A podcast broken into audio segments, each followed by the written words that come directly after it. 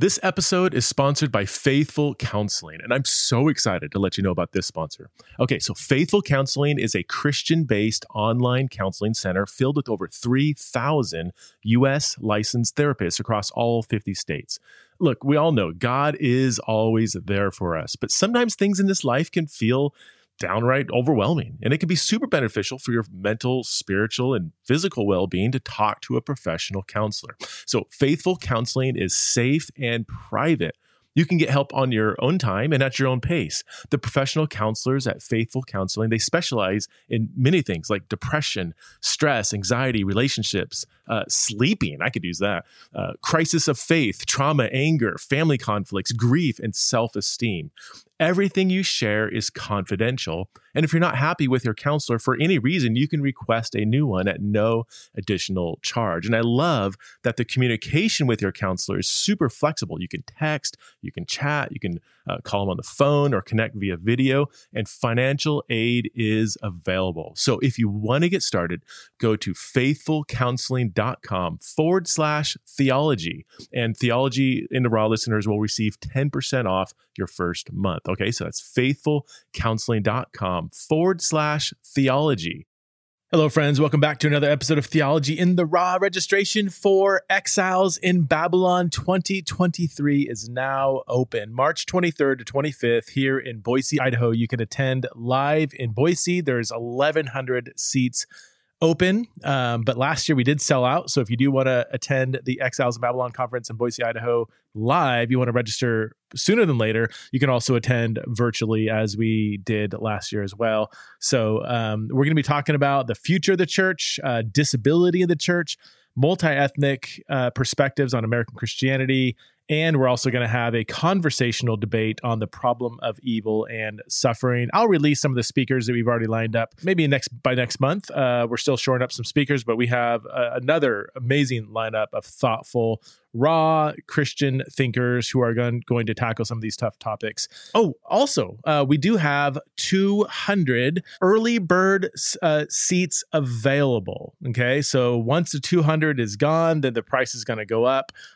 So if you know you're going to attend, take advantage of those 200, at least some of those 200 seats that are available at an early bird rate. All the info is on our website, theologyintheRaw.com.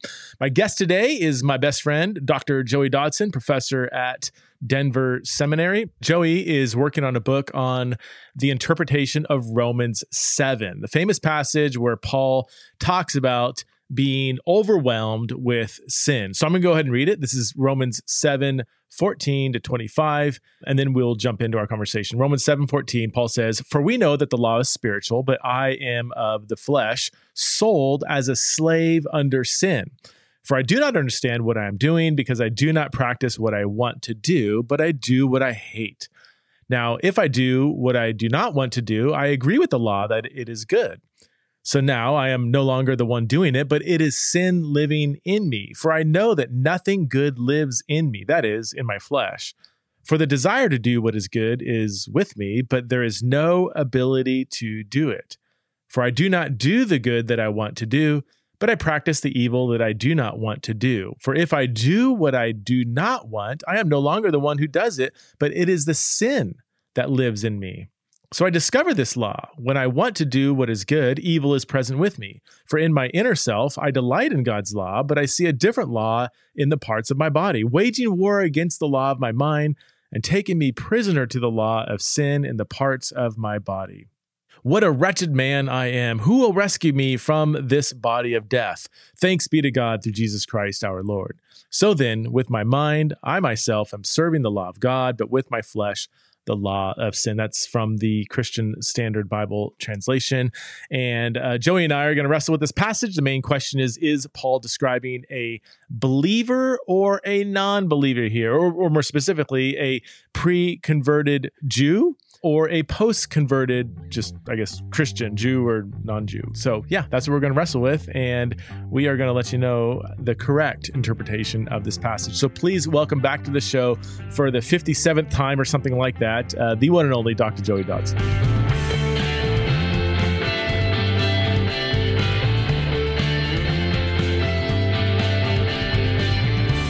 Hey, Joey. What's up, man? How's it going? Welcome back. I think you lead the most frequented guest on my podcast. You're kind of like the Joey Diaz of Theology in the Raw. for you Rogan fans out there. Always an honor.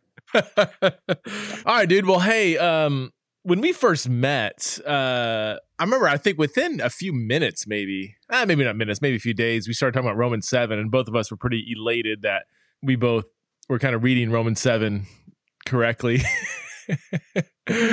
Why? So, and I know you're working on a whole book on the interpretation of Romans 7, and I mean, just to set it up for somebody who has no clue what we're even talking about. So Romans 7 is a famous passage where Paul talks about how he is just overwhelmed with sin, struggling with sin, not just struggling with sin, but like enslaved to sin. And there's nothing good in me, and woe is me. And it's become, like, I would say, a key text for, especially for like more Reformed Christianity, would you say Protestant Reformed, where this kind of really, really low view of man, of humanity. But, if you, and a lot of people read this passage and like resonate with it, like, this is how I feel. I read the passage and it's like a mirror to my life. But if you look at the passage in context, it's not, I'll try to be more neutral here. It's not super clear that he's talking about his post-converted state. At least there's a debate about that. Both you and I would end up saying, he's not describing, this is not describing a Christian who's been filled with the Holy Spirit. So why don't we, I want to do a deep dive, because I like doing every once in a while on Theology in the Raw, doing just a deep dive into scripture, get into the nitty gritty, the exegetical stuff. And so I'd like to do that with Romans 7 with you. Does that sound good? Yes, let's do it. Here we go again. Did I just, in my setting up the passage, anything to add, clarify? How would you set up the passage for somebody? For somebody that might be just vaguely familiar with what's going on there. Yeah. Well, once again, the first rule of Bible interpretation is context, and most people take Romans 7:14 through 25, especially, out of context. And so you want to read Romans 7 in light of Romans 5 through 8, and what Paul says in Romans 6 and what Paul says in Romans 8. Seemingly stands in stark contradiction, diametrically opposed to the wretch's condition in Romans 7. And so I think one of the things that sometimes hinders our interpretation is chapters and verses, because we stop at, oh, what a wretch I am, who delivered me from this body of death. But what does Paul say in 8:1? Therefore, now there's no condemnation. And so there seems to be a shift there. And Paul's going to come and say, and the Spirit of life in Christ Jesus has set you, singular, free from the law of sin and death. And so if you keep reading on to Romans 8, it seems like Paul is saying, hey, the predicament, the plight, the mess that you're in Romans 7 now is no longer, because we're in Christ. And so he'll go on to say that we're no longer obligated to fulfill the desires of our sinful nature. And so I think the context is one of the main reasons that most people misread Romans 7, aside from their personal experience. That was a big one for me, and I want to get into the nitty-gritty exegetical stuff, but why don't we start with like a historical overview? Like, has this passage always been kind of like debated in the church, or give us a quick kind of history of interpretation of the passage. Very good. Yeah. So the very first commentator that we have is Origen, so this takes us back to the 2nd century, and for Origen, Paul is obviously not talking about himself. Really? Origen says that he puts on a persona, kind of does an impersonation of someone else, of an unbeliever who is under the law. And so that's the very first one. And one thing to say, not only is he the earliest, but he's a natural Greek speaker. And so he thinks Paul is using this rhetorical device that's used to almost use a foil for what the gospel is going to be. And so, and it's interesting because he seems to anticipate that people would say, well, wait, why does Paul use the I? And he says, well, Paul's just doing what we see the Old Testament prophets and the Old Testament saints do when they kind of show solidarity with, and so he kind of appeals to this Jewish tradition of confession with the lost. But he says that it's totally not Paul. Now, Origen, interestingly enough, he says it's an unbeliever, but then at the end he has like a pastoral heart and says, but Paul may be using this I to relate to some of the people in the congregation that's their experience, but he does that to bring them to the glory of Romans chapter 8. And so Origen's our very first one that we have that deals with this. Erasmus follows suit, and I was in Cambridge last month, and I was at the pub overlooking where the office of Erasmus was. But Erasmus also follows suit and says, yeah, sure. And he even tells us that no one before his time considered Paul talking about himself. And so he thinks Paul puts on this mask, this persona as well, and also appeals to the practice of what we see in the Old Testament saints doing this. The next one that we have is Jerome. And Jerome's the guy who translated the Latin Vulgate, amazing scholar. And Jerome also has a series of letters that he wrote to learned women during this time. They would send him questions, and he would send them back. And so Aglasia writes a letter and says, what in the world is Romans 7 talking about? And so also Jerome comes and says, Paul's not talking about himself, but instead he's putting on this mask. He's doing an impersonation. He also says that, I probably need to write a book on this, maybe numerous books to explain it. But one thing is clear is that this is not Paul. This is Paul putting on the mask for the sake of his rhetorical effect. Why do you think they, and those aren't in chronological order, right? So Erasmus is more, 1500s? Yeah, Origen, Erasmus, Origen, Jerome, Erasmus. Yeah. Sorry. No, it's fine. Why do you think they were so confident? Like, was it for exegetical reasons or because of... Yeah. Did they come at the text believing like, no, Christians aren't enslaved to sin? Like we kind of come at the text more existentially of already thinking we're so weighed down to sin, we're horrible. And then we read this text and it's like, yeah, see, but I wonder if they even had more. I mean, I'm just thinking like the ascetic tradition and their view of obedience and stuff was a lot different than kind of how we view it in American Christianity. But yeah, almost all of them appeal to what Paul says elsewhere. Oh. What he says in Romans 8. And so they are reading it contextual and says that if this is Paul talking about himself, then he's contradicting everything else that he has said. And if it's Paul contradicting himself, I forget if it was Jerome or Erasmus, but one of them says, you know, if Paul can't overcome sin, then none of us can overcome sin, which is interesting. When we get to the it's totally not Paul group, they're going to say exactly. They find consolation in that. But these guys have said, no, Paul is the one who says, I no longer live, but Christ lives within me. He is the great apostle who it talks about being a temple of God, God's Spirit speaking through him. And so they look and just place this one minority report because Romans 7, this monologue, there's nothing else like it. There's nowhere else in Paul's letters or in the New Testament that has this idea that we as believers are utterly sinful and there's nothing good in us and we're sold as a slave. And so for most of them, they're putting it side by side with what we see in the rest of Scripture. I don't know if you remember Sesame Street, but the Cookie Monster, where he'd have the different cookies and one would look like the other. And it's like, one of these things is not like the other. One of these just doesn't belong.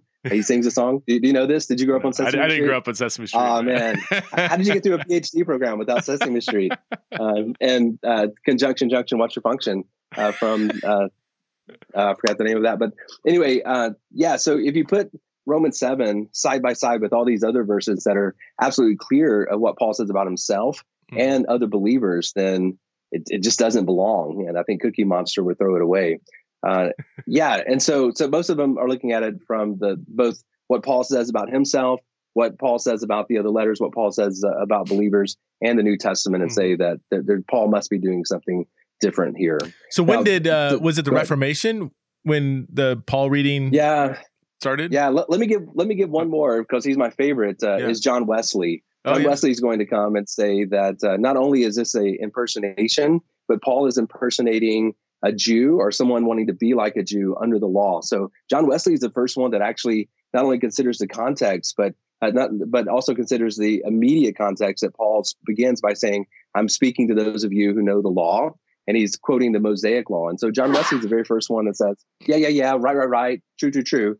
He is doing an impersonation, but he's specifically impersonating a Jew or someone like maybe a God-fearer that is trying to live under the Mosaic law rather than the Holy Spirit. Right. And so those are kind of like the four OGs, if you will. I love what Wesley says. He says that it's a person who's struggling with the law, trying to overcome the sin with his own power. And it's like a dog that is chained, and the dog may bark, it may bitch, it may complain, it may bite at its chain, but it can't be free. And so it's just quite vivid. And so Wesley's going to absolutely underline that this is not the believer, but this is someone trying to live under the law rather than walking according to the Spirit, which is another thing with Romans 7. There's no mention of the Holy Spirit anywhere else. And so this wretch seems to be trying to pull himself up by his own bootstraps, to use a Southern idiom. I'm curious, did Wesley's interpretation find its way into all Wesleyan kind of denominations? I mean, Methodists. Yeah, basically. Yeah, you mentioned earlier that the post-conversion Paul, those who think that this is Paul as a believer, typical of every believer, you see that more in the Reformation tradition. In the Pietist tradition after Wesley, most take this as not Paul talking about himself or believers. If they're talking about a believer, it's someone who just became a believer, or someone on the route to becoming a believer. So someone who is in the thralls of the conversion, waiting for Romans 8. Okay. Interesting. Okay, cool. Yeah. So Luther, Calvin, are they all, this is post-conversion Paul? Sure. Yeah. Yeah. So Augustine's going to be our first one. And it's Augustine. Not young Augustine. It's old Augustine. So young Augustine, he follows suit. He reads Origen's like, yeah, Origen's got it on the money. And then he starts having these debates with the Pelagians, who are overemphasizing human goodness this idea was perfection. And so he changes his tune because of this polemical battle that he's having. And so he's the very first one that says it's post-conversion. And so he rings a bell that can't be unrung. But what's interesting is that he makes two qualifications.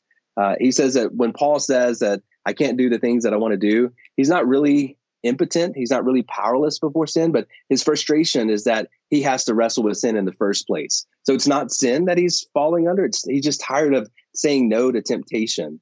And so that's his first qualification. So if this is Paul talking about himself, it's not that he is powerless before sin, but he's just so frustrated, like, I'm tired of this stinking temptation. I'm tired even of the desire. And so he even like reads a paraphrase in where Paul says, it's when I say I don't covet, it's not that I covet, it's just that I'm tired of the desire to covet. And so that's his first qualification. The second one is that when Paul says the things I want to do, the frustration is that he doesn't do it perfectly. And he's reading the Latin, and the Latin even has this perfection idea there. And so he's not saying that he can't do any good, he just can't do it perfectly. And I obviously would agree with that. But so after Augustine, you have Aquinas, who's going to say, actually, both options are pretty good, but I go with old Augustine rather than young Augustine. So he takes a post-conversion view, but doesn't really expound on it more than that. Okay. After Aquinas, then you're going to have Luther, that's going to be the big dog. And of course, with Luther, he's going to say that, no, Paul is utterly sinful. He brings in we're both saints and sinners. And it's almost like if you were to have our characters today, Dr. Jekyll, Mr. Hyde type idea, or for the Spider-Man fans that listen to it, an Osborn and Green Goblin, or a Smeagol and Gollum type character that he sees with human nature. And Luther is going to have this idea that, there's nothing good inside of us. But what's interesting with Augustine and Luther also is commenting on this in response to these guys who read way too many books and that like Aristotle, that he's using, that are emphasizing this perfectionism as well. But Luther has this quote that I grew up hearing, and it may be legend, I'm not sure, but he said that, before I understood the truth of the gospel of Jesus Christ, whenever sin would knock on the door, I would answer it. But now that I understand the truth of the gospel of Jesus Christ, whenever sin knocks on the door, I let Christ get the door. And when sin sees the nail prints, then it obviously recedes. And so you do have Luther at times when he's in this polemical that this is totally Paul, y'all.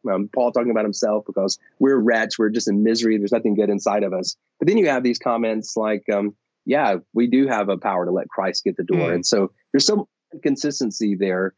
But again, I think it's interesting that it's a polemical battle that Luther has where he's going to really underscore. And so he's bringing kind of his presuppositions of though we are nothing but worms into it. I like what Winston Churchill said, all men are worms, but I'm a glowworm. Did Luther or the Reformers, I guess, have strong exegetical reasons? Like, did they wrestle with Romans 7 against the backdrop of Romans 8, or I guess against the foredrop or whatever, and the language and everything? Or was it just kind of like, it was more like a theological reading of it? More the latter. Yeah. And again, not to take anything away from him. Even Augustine, there's a legend about him, about how after he had become a believer, he was walking through one of his old haunts and he runs into a paramour who he used to Netflix and chill with all the time. And she sees him walking down the road, and full of delight of what the night would surely hold, she begins to cry out to him, "Augustine, it is I, it is I, it is I." And he turned and now conformed and transformed into the image of Christ, looks at her and says, "I," but it is no longer I. And so it's interesting that when it comes to practicality in their life, and at least the legend, that they do seem to think that the believer has power to say, okay, no to sin. And so, yeah, so it's interesting to put those things side by side. But so Luther's going to be the one that Luther and Calvin are going to be the ones who really resonate with our popular view that we are powerless to sin. And Calvin's going to come and say that our life is misery. The closer we get to God, the more we realize that we're nothing but worms, and almost a self-condemnation. And so I don't know what they do with like what we see in Galatians, that the fruit of joy is, fruit of the Spirit is joy and self-control. But so Calvin and Luther have really informed most of our traditions today. But of the New Testament scholars that are writing on Romans 7, it's mostly Baptists that are still holding on to the post-conversion view. So Thomas Schreiner, who you had on your podcast, he kind of holds on to that, drawing on Will Timmons, who has a Baptist background. And then David Garland at Baylor has a new Romans commentary. But as far as I know, these are, and all three of those have Baptist in their background. But outside of that, it's pretty closely established that Paul's not talking about a post-conversion experience where a believer is powerless before sin. So you're talking about New Testament scholarship. Like you get the scholarly level, and it's a far minority view that a New Testament scholar with a PhD would read Romans 7 as a pre-conversion Paul. But why is it so popular in the pulpits? Most preachers, right? Would you say, I mean, an evangelical, let's just say non-Wesleyan evangelicalism. I don't know about charismatic circles. I don't know how they read the passage. But most of the time when I hear someone reference, I don't even critique them anymore, because I'm like, well, of course you're going to say it's post-conversion Paul. That's just in the air. Why is that? I mean, are they not... Yeah. Well, I listened to your podcast the other day, and you had J.D. Greear on, and this is not to take away from J.D. at all. Yeah, he mentioned in passing. When you asked him why these mature pastors are sexually exploiting their members, he pointed to Romans 7, like Paul says, our flesh is weak and there's nothing good in us. And, I think if the things that you don't want to do is that you're finding yourself doing is sexual exploitation, it sounds more like Romans 2. And the hypocrite than it does Romans 7. And I think Paul would say to that person, if you're a pastor and you're struggling with sexually exploiting someone, then you need to step down immediately. And if you're a church leader, you need to step down immediately and get counseling for that. That's not Romans 7. But you even have this thing, it's this idea of, I had a church member who left his wife and children for another church member. And I confronted him and just was begging him to reconsider. And he looked at me and says, well, it's like Paul, the things I want to do, I can't do.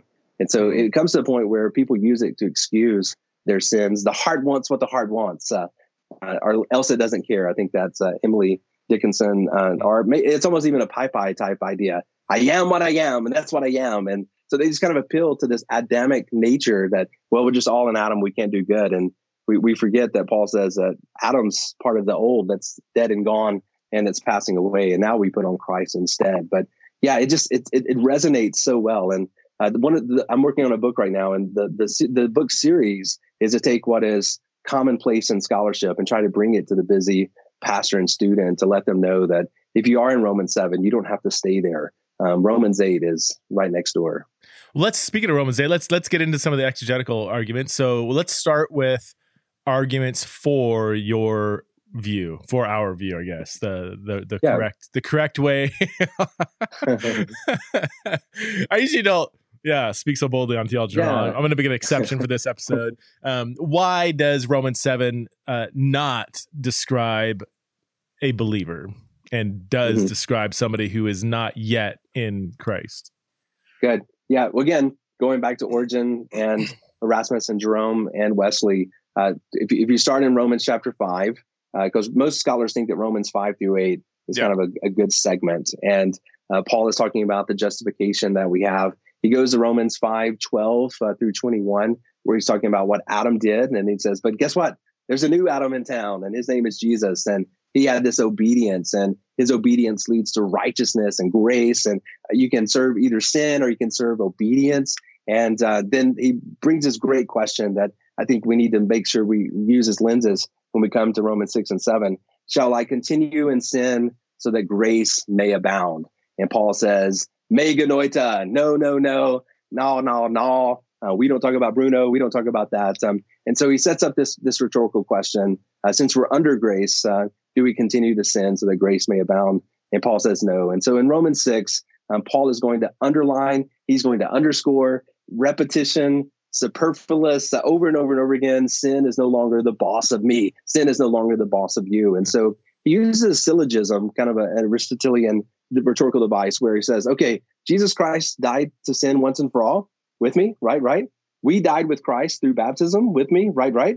Therefore, we are dead to sin. How can we live in it any longer? Now, Paul realizes that this is not a pie in the sky, mawkish, saccharine idea. Sin is still knocking on the door. Sin is still coming at us, but it no longer has to reign inside of us. And so Wesley says, yeah, sure. Sin remains, but it doesn't reign in our life anymore. It's no longer on the iron throne. Instead, it's in the trench that's coming after us. And so Paul, if you read Romans 6, Paul is going to say it louder for the people in the back so they can hear that sin is no longer our master. And he says that's who we used to be. And now we want to make sure that we walk under obedience and righteousness. And then we get to Romans chapter 7, verse 1. And Paul seems to get Phoebe to look at Phoebe's one who's reading the letter, right, to the Romans, to maybe turn to the audience who have more love the law a lot, and says, now we're going to speak to those of you who know the law. The law here, almost all scholars believe that Paul's talking about the Mosaic law. Right. And we know in Paul's churches that this was often an issue of what do we do with the law? And Paul said some quite nasty things about the law. But if you look at Romans 6, 1 through 12, and Romans 7, 1 through 6, he kind of has the same type of argument. Although here he's going to use a parable. C.H. Dodd, a New Testament scholar, thinks that the parable is awful. Thinks that Paul just does a really bad job when it comes to parables. But he says, okay, there's this woman. She's married to a man, and she gets with another man while she's married. That would be unlawful, right? But what happens if the husband dies? Now she is free to be with another man. So here he switches the parable and says, but guess what? We, as the woman, have died, so that now we can belong to a new man, and that new man is Jesus Christ. And so in verses 5 and 6, before he gets into this soliloquy and monologue of the wretch, he says that, so now we no longer walk according to the old way of the law that leads to sin, flash, death. But instead, we walk into the newness of the Spirit. And most New Testament scholars think that this is kind of the outline. So verse 5, the old way of the law, is going to be fleshed out, enumerated, unpacked in 7 through 25. And then the verse 6 is what Paul really wants to talk about and move the believer from the Romans 7 to Romans 8 and walking according to the Spirit. And so that context really reframes Romans 7. And then we get to Romans 7, and Paul brings in this rhetorical device where he asks a question again, and he answers that question. And so is the law sin? Now, again, Paul said some really nasty, bad, horrible, seemingly bad things about the law. In chapter 5, the law slips in the back door in order to increase trespasses. He had even said in Romans 7 before that the law stirs sin up. Now, it's one thing for the law to be weak before sin, but it's another thing for it to stir it up. And it's not just there, but look at what Paul wrote in 1 Corinthians 15. After the, where, O death, is your sting? Where is your victory? He talks about how the stinger of sin and death is the law. And then look at 2 Corinthians 3. Paul seems to say that the law leads to death. Anytime the law is proclaimed, it blinds people so they can't see the truth of the knowledge of Jesus Christ, of the glory of Jesus Christ. And so here he begins to defend the law. And a lot of New Testament scholars think that Romans 7, we're so vain, we probably think it's about us, but really it's about the law. And Paul's defense, not just of the law, but his vindication of his theology of the law. And so he asks two rhetorical questions that helps us follow his train of thought, 7:7 and 7:12. Is the law sin? And did the law intend to bring death? And so really what Romans 7 is about is about the law and then someone who connects with the law. I'll stop there, see if you have any questions or comments. Well, first of all, that's the first time I've heard you say "you're so vain" without singing. So that's a. I have a sore throat this morning. So you're off your game. To spare your audience, yeah. Yeah, I do have some questions. So first of all, you mentioned that the marriage analogy. If I remember looking at this years ago when I used to read Romans. When you do your PhD on the Book of Romans, it kind of steals the joy out of it. So I had to stop. I disagree. I went the other way. You did? Yeah. All I see is 15 different ways to interpret every single verse when I read it now. So in my devotions, it just doesn't work anymore. Yeah, it's interesting. So but if the husband dies and you're free from the marriage, therefore we've died. So are we the dead husband or are we the wife that's been freed? Is that where the analogy is like? Well, it's yeah, exactly. Yeah. So something gets convoluted, something gets clever. I kind of fall on the other side of it. It's irony. It's, and traditional irony is a surprise. So we're expecting the husband to die, but instead it's, we have died with Christ. It gives us that parallel that we see in Romans 6. So Paul's being... And we, the church, yeah, I think he's trying to be clever, but okay. I often try to be clever and sometimes it doesn't land there, but we're the ones who have died with Christ. Therefore, we can belong to Christ. I want to underscore, because for me, this was the first time the light bulb went on with reading Romans 7 in light of Romans 8. So you mentioned in passing, I just want to underscore it, that Romans 7, 5, and 6 seems to be a clear outline of the rest of Romans 7 and 8. So Romans, and if you have your Bible, you can look at it or just write it down. Like, look at Romans 7, 5. And I'm saying, and not just me, but lots of scholars, Romans 7:5 is like a summary of the rest of Romans 7. And Romans 7:6 is like a summary of Romans 8. So let me read Romans 7:5. For when we were in the flesh, the sinful passions operated through the law in every part of us and bore fruit for death. That's when we were not in Christ. That's clearly a statement about pre-conversion. But, verse 6, but now we have been released from the law, since we have died to what held us, so that we may serve in a new way of the Spirit and not in the old letter of the law. Just the language in that verse ends up being repeated in all throughout Romans 8. Even the "but now," I think, is that the same in the Greek? But now, yeah, it is. Yeah. Romans 8:1. So, and then he goes on to kind of unpack those two verses. I remember talking to Tom Schreiner about that years ago. This is over 10 years ago. I'm like, what do you do with that? Like, this seems like clear. Like, he's setting this up. This is outline. He's like, yeah, I don't know, maybe, but it's just, yeah, he wasn't as impressed with it. To me, it's just, that was like, oh, this, even the very language he's using there is like, he's setting up how he's going to unpack that language later on. Anyway, you do have this, in between, I don't want to say, it's not in between for Paul, but Romans 7:7 through 12, that has its own interpretive things, right? Maybe let's just jump then to Romans 7, 14 to 25 or 13? Where do you make the break? 13 to 25? I usually go straight to 14, but 13 is fine. We can bring that in there as well, this rhetorical question that Paul is using. Yeah, let's go to the actual passage. What are some things here in the narrow context that show that it's not talking about, that it must be talking about a non-believer? Yeah, very good. So, and 7, let's go to verse 14 here. Joey has his Greek text out, by the way. The law is spiritual. And then he says, but I myself am fleshly, sarkanos. It's interesting that in the Greek, Paul uses not just I am. He uses I myself am, the ego e me, this emphatic ego. And so some people think that even this is Paul giving a clue that he is shifting into this impersonation. So Stanley Stowers talks about the speech in character, the prosopopoia. It's hard to say that here with the rhetorical question that Paul is asking, in identifying someone, that this would be a clear clue to the audience who was very familiar with this trope, that with this rhetorical device that Paul was shifting and putting on the mask, but that Paul is saying that he is fleshly. We don't see this anywhere else. In Scripture, Paul referring to himself as fleshly after being a believer or of believers, except for this irony in 1 Corinthians where he's going to talk about these fleshly believers. But Paul's going to say these, it's where he gets frustrated with them. It's like, I want to give you guys meat, but you're still nursing.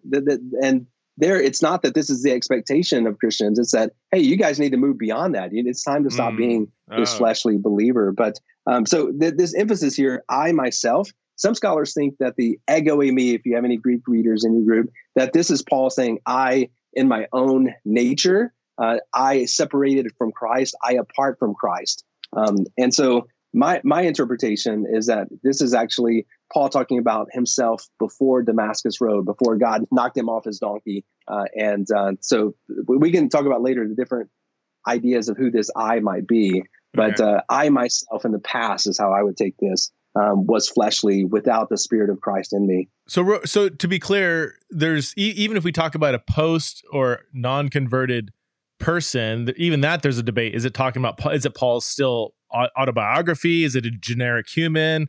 Is it specifically a Jew? Certainly it's a Jew because he talks about loving the law. I mean, no non-Jew in the first century would have said they love the Jewish law. It doesn't make sense. But so you think this is Paul really reflected on his autobiography before Christ? Yeah, I could be persuaded the other way. What my main contingent is that Paul is not talking about himself as a post-conversion and the typical Christian life. But if we want to talk about some in a moment, the different possibilities of who the I is, we can bring in that as well. But I think this is Paul giving autobiography, bringing in, going back to his roots. Again, I can't sing that. But so he's going to bring in Adam language. He's going to bring in Israel language and also language of his non-believing brothers and sisters that he's going to talk about in Romans 9 through 11. And so, yeah, in the Greek, it's interesting because he begins it with the ego. And Preston, you're a Greek reader, and you know Paul doesn't often use ego, a me, I myself am. And so already there's something that's interesting that's going on there. But also he switches. I myself have been sold as a captive, sold as a slave to sin. Yeah. You'll notice that verb there, and I don't get into the weeds of all this Greek in my book, but the verb there is a perfect participle. So you have a periphrastic.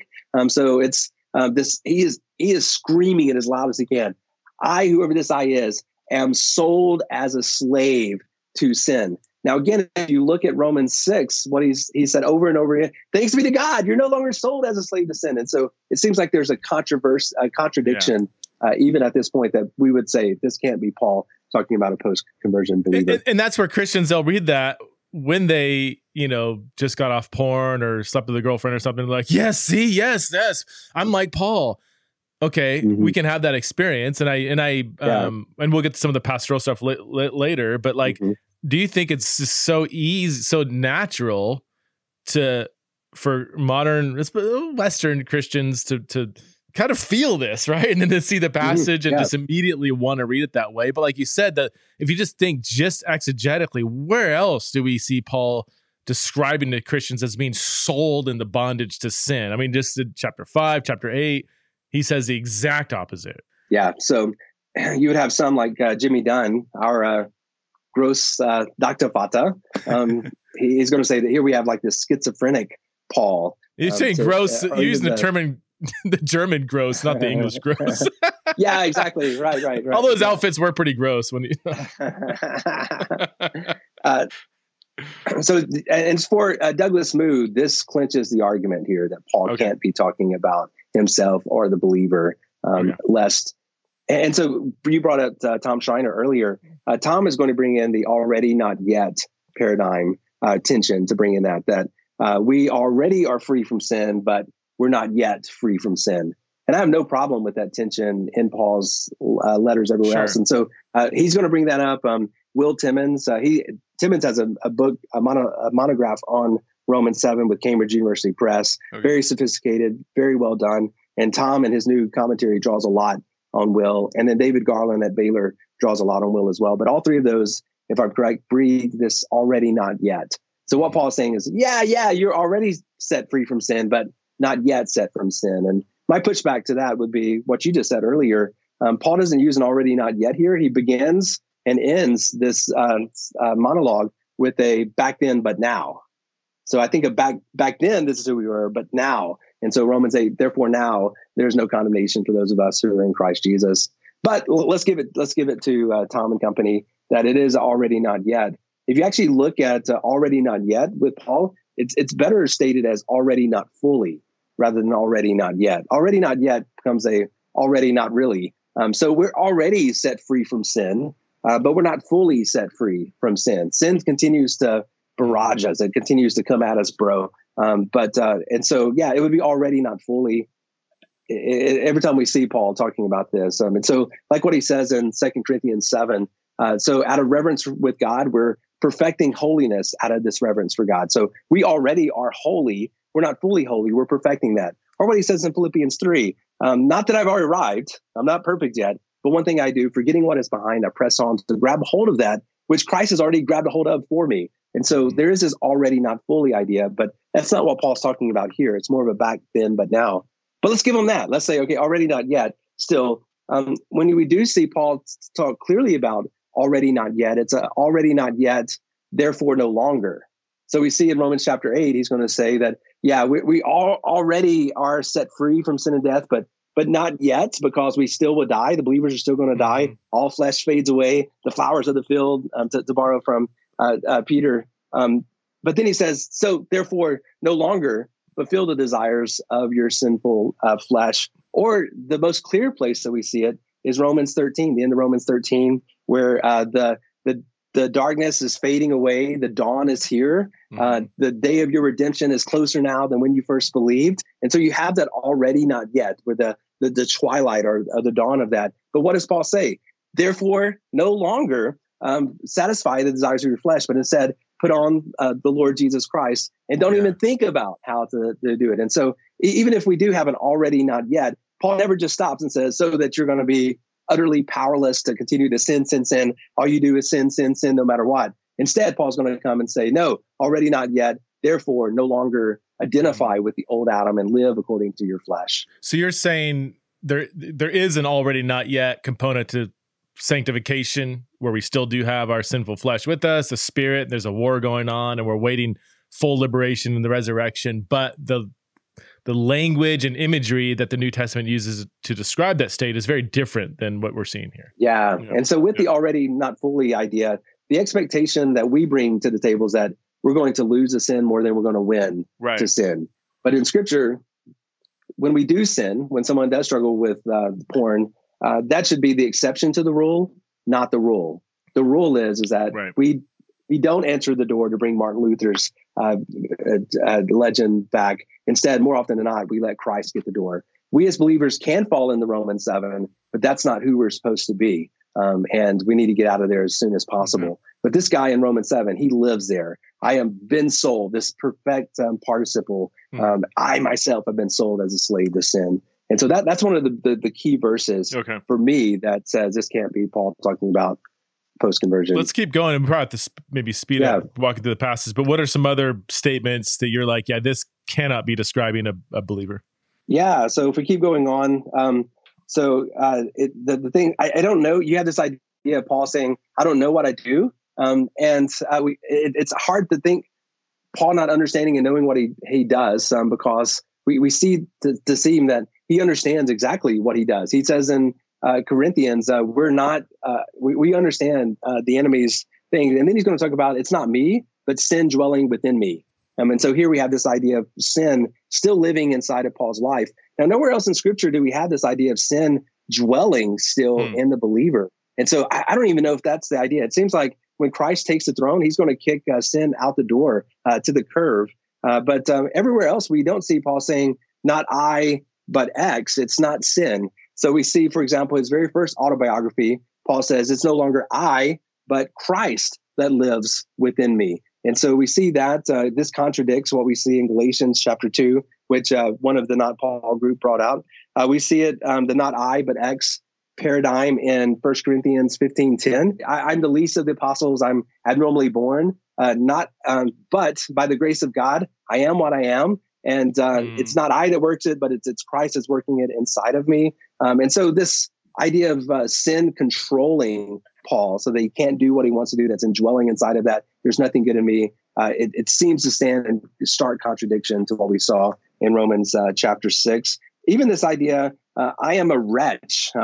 This word for wretch was often used for someone who was absolutely in bondage to sin. That was there. And if he looks back it up to verse 23, he talks about not only being sold as a captive to sin, but I see another law that's working in my members that is making war with the law of my mind and taking me captive with the law of sin. And so that's working in my members. Again, reading it in context, we see in Romans 6, this members, the body parts are all over, where Paul says, no longer use your instruments, your members for unrighteousness, but instead use it for righteousness. And then so when Paul says, who will rescue me from this body of death, Paul knows who's going to rescue him from this body of death, right? It's Jesus. And so then we have what many people would be on the other argument that what we see in verse 25b, verse 25, where he says, but thanks be to God through Christ. And so we have this phrase.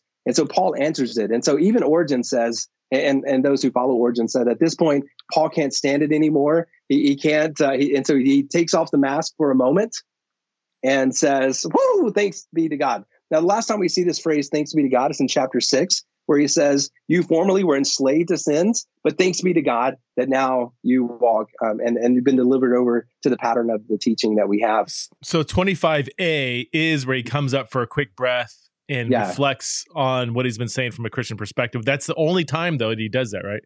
That's right. Yeah. So even 25b, he's kind of summarizing, so then with my mind, I myself am a slave to the law of God, but with my flesh to the law of sin. And some people there, that's where some people read in the already not yet. They're like, see, this is clearly a Christian, because what non-Christian would say, he's a slave to the law of God. I'm like, every single first century Jew would say that. Like, and I think this is the number one reason why modern Christians think this is a believer, is because they're not approaching the passage from the category of a first century Jew. Because one of the main arguments I hear people say is like, well, what non-believer would say they delight in the law? Again, I would say every single first century Jew would say that. Like, the whole point is not Paul talking about just an abstract non-believer. He's talking about a Jew trying to be free from the law of Moses and finding it not having the power to liberate. Only the Spirit can liberate from sin. Is that, I mean, yeah, for sure. Thoughts on that? So Will Timmons has an article that says that the psalmist, Psalm 119, is the eyes, the person here, his doppelganger. Because you see that Psalm 119 is, I love the law. Give me some more law. I can't get enough of your law. Yeah. Law, love it, love it, love it. I want to rub it all over me. But he also has this idea that he can't obey the law. And it even ends with this confession. And so he argues that if you want to understand Romans 7, you need to understand Psalm 119, where you have this Jew who loves the law. But not just 119, but if you look at the history of Israel, those who love the law often failed to obey the law.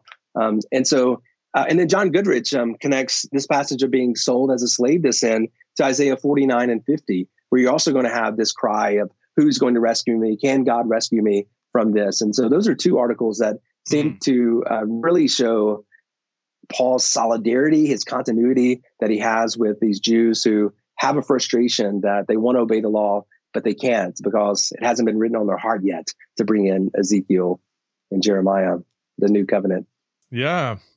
Also 18 to me, again, is another, like, how can this be a believer? For the desire to do what is good is with me, but there is no, my translation says, ability to do it. What Christian, I mean, because we could say we've been overwhelmed by sin, conquered by sin. Well, trying to use language care, we can say we've succumbed to sin and sin captivated us and bam, and we fell in and, you know, slept with somebody we shouldn't have or whatever, like, you know, hit somebody in the face and we shouldn't, you know, outbursts of anger. Like we have that where we're like, sin overcame me, but we should never say I lacked the ability. I didn't possess the ability to not sin. Mm-hmm. Right. I mean, that's just not, no Christian can say that theologically. Right. Wesley makes a quip that, with redemption like this, who needs bondage? So are you telling me that he was a funny guy? I didn't know he was so clever. Yeah. The power of Jesus Christ is not enough to help us overcome our sin. And so it comes this idea that we can do all things through Christ, except live a holy life. Christ came to set us free from everything except for the power of sin that's ruling over us. And so it's quite absurd for me. And again, not to make light of the battle and the struggle with sin. I feel that I fall to sin, but that's not who we're supposed to be. And so it still remains. And there are times that we fall to it, but God is faithful and he always provides the way out. So no temptation has seized us except what is common. And when we face that temptation, God is going to provide the way out. He's going to lead us from that. And so for many times when I sin, it's not because I have to sin. It's because I choose to sin. I know that I can walk away from it. I know that I can let Christ get the door, but I choose to open it anyway. Here's Mike, what about what we now know about the neurology of addictions? Yeah. And right. So the only time I've experienced like what I would consider an addiction was a few years, both pre-conversion and post-conversion, I was addicted to nicotine, chewing tobacco, like a baseball player. Right. And I remember like just being so, it was almost robotic. Like I just couldn't not put a dip in. I couldn't imagine that the thought of like having a conversation at night with my buddies in my apartment and not having a dip in, it was like, I couldn't do it. Like I just... Yeah. It was almost like that's the only word I can use, like robotic. Like my brain was just so rewired. And now, that was like 25 years ago.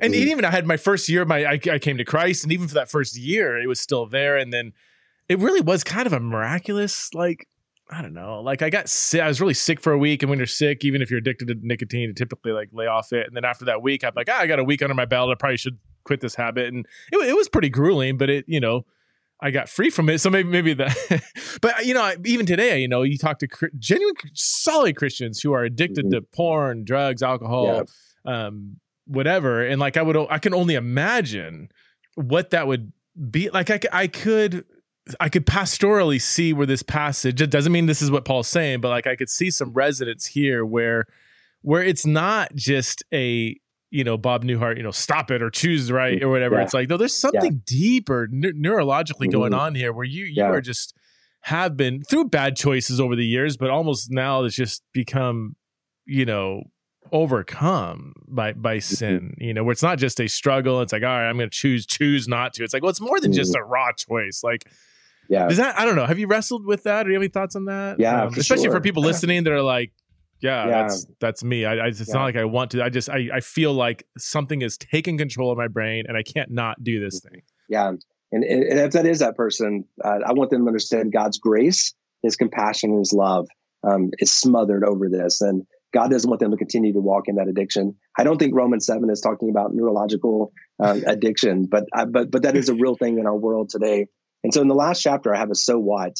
So if you are a believer and Romans 7 is your experience rather than Romans 6 and 8, what do you need to do? And I always avoid alliteration as a Baptist, but I have 4 alliterations here. So, and the first one is just clarity, clarifying, understanding, working out our salvation with fear and trembling, knowing that it's God that works inside of us. Is our frustration a temptation or is it sin itself? And because again, Augustine's going to say that, yeah, we're going to get frustrated with having to say no, but that's the difference between being enslaved to sin. And so we need to clarify that sense. Also clarify that, it may be that we have more freedom today than we did yesterday. And so when Luther, to bring back his response to you saying that the Christian can't do any good, he says, well, what Paul really means is that the Christian can't do as much good as he would like, he or she would like. And so I'm like, okay, sure, that's fine. I know that I can't do as much good as I want, but that doesn't mean I can't do any good. And so Socrates says that the unexamined life is not worth living. I would say the unexamined faith is not worth having. So examine your faith. And when you actually look at your life, you may see that the Spirit of God, the counseling that you have and the friends that you have and the confession that you've been given has given that you're closer now than you were yesterday, than you were a year ago. And so finding that clarity, understanding what actually is the problem, why am I doing that? Another important thing that we see in the early church is confession. And it's not like the confession like, oh, yeah, I did something bad last night. Or again, growing up as a Baptist, I have an unspoken prayer request. In the early church, and Scott McKnight talks about this in his James commentary, it was specific. It was detailed. And the more specific it is. And so as Protestants, as reformers, we've lost this idea of really confessing. I just confess to God. And it's harder for me to confess to you a sin that I've done, which it seems odd, right? Because you're a sinner just like me. You know me more than the holy, transcendent God. But I think it's God inside of you in the flesh, me confessing specifically what I've done is what leads to that freedom. And so it's interesting that James ends his letter talking about the importance of confession, confession, confession. And so I think if we believers put just as much value in confessing our sins as we do preaching the gospel, our evangelism, whatever it may be, then we would have more freedom from that. And so it needs to be more like Chunk on the Goonies. Do you remember? Exactly. And Chunk, they hold him down and he like, tell us what all bad that you did. And he like goes back and says, well, I knocked my sister down the stairs. And this one time I went to the theater and I had this fake puke and I threw it down. And it was the worst thing I ever did. And so I think that's the kind of, and so Dietrich Bonhoeffer and Life Together, one of the best ways to get through Romans 7 to Romans 8, if you will, is to read Life Together. And he talks about the vital importance of confession. And so if you're struggling with that, have you confessed it to someone specifically? Another thing that maybe relates to you is cultivating godliness. So we see that godliness doesn't just happen. We have to train ourselves for righteousness. And so Paul writes to Timothy and says, hey, I want you to set an example in speech and life and all these things, but you have to do it by training yourself for godliness. And so there's a training exercise that comes involved with this. Seneca, my boy, I have to mention him at least once per podcast, right? He talks about that when it comes to people training for virtue, you have three different types of people. The first type is those who They don't need anybody to train them. They're just self-motivated. They get up at 4 a.m. and go for a run for 20 miles. And, it's easy for them. And most people of us, we're not like that. Instead, what we need is a running partner, someone that we get up out of the bed because I know Preston's waiting for me to start that run. And we need someone that has that accountability, someone to spot us when we need that. And he says the last of those, which is the majority of people who want to strive for virtue and to overcome their flesh, is we need someone who is like a personal trainer or even like a drill sergeant that barks us out of bed and that pushes us beyond. And so I think clarification, confession, and then cultivating, those are three things that can help most people get to Romans 8. Again, it's not going to happen overnight for most people, but it's that process that we're inching along and getting that. But bringing specifically to your point, the last C is counseling. Unfortunately, when we were growing up, at least in my context, counseling was the head shrinker. It was a bad thing. But fortunately today we're embracing counseling and therapists. And if confession just to a brother, that may not be enough. You need to go to a professional counselor if you're dealing with a sexual addiction or addiction to chemicals or whatever it may be. That we have that importance of God. We don't have a problem going to a medical doctor and seeing God help us out through the medical doctor. So also how much more if we're dealing with a mental illness or addiction, should we go and allow God to work through those? And so, that would be my point. If you have an addiction, go to counseling because God will work through them.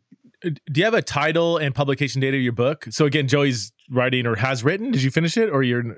Yeah, I'm waiting for Michael Gorman's Romans commentary. I ordered it. So I want to work it in and then I'll send it off to Mike Bird and Derek Brown. They're the editors for it. It's in the Lexham Snapshot series. Hurtado did the first one, Schreiner, Da Silva, and then mine's in that list with it. The title right now, and if any of your listeners or you can help me out, I'm not just overjoyed with it. It's the things I want to do, reframing Romans 7. So I wanted to do like I grew up listening to Whitesnake. Do you remember his first song? So here we go again. Oh yeah, yeah. So the when scholars talk about the I, the Greek word is ego. So I wanted to do something like here we go again rather than here we go again, but too dad joke-ish. I know it's too silly, but I'm a father now, so I can make dad jokes for sure. But so the things I want to do, reframing Romans 7. You think? And go ahead. You think it'll be out this time next year? I hope so. I'm not quite sure how quick the turnaround is with Lexham. Things are slow these days. I'd love to be out at the end of this year, if not the beginning of next year. If anybody still needs to be more convinced of this reading, for me, we've already. I think we've given some big arguments. We didn't deal with the pushbacks. Try writing out or typing out Romans 7:14 through Romans 8:11. Get rid of the verses, get rid of the paragraph breaks, and just read it twice. That's it. Yeah. Do that, and if you still think that Romans 7:14 to 25 is talking about a believer, then read it again. I don't know. Like that contrast. Like Right. The chapter break is terrible. Like the contrast, it's one mainstream of thought, 7:14 to 8:11, and that 8:1 to 11 is obviously describing a believer, but the very language there is, I think, you think, playing off of what he just said previously. So, yeah. Joey, thanks so much for coming on the podcast. I'm going to give one more book recommendation. Yeah. So, edited by Terry Wilder. It's four perspectives. So if you enjoy the point counterpoint type reading, it's four views on Romans 7 or four perspectives on Romans 7. Grant Osborne does the traditional post-conversion, although I think it's a bit nuanced, and I like it. Stephen Chester looks at the pre-conversion Paul, which is the one that I would follow if you're interested. Mark Seifert comes in and talks about kind of this confessing I.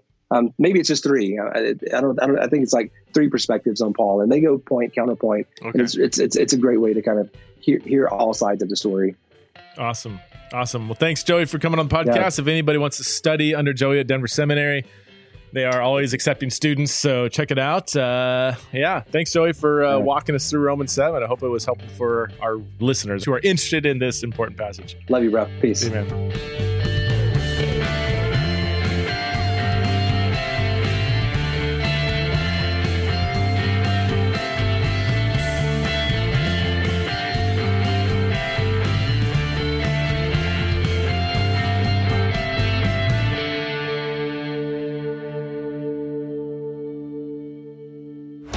This show is part of the Converge Podcast Network.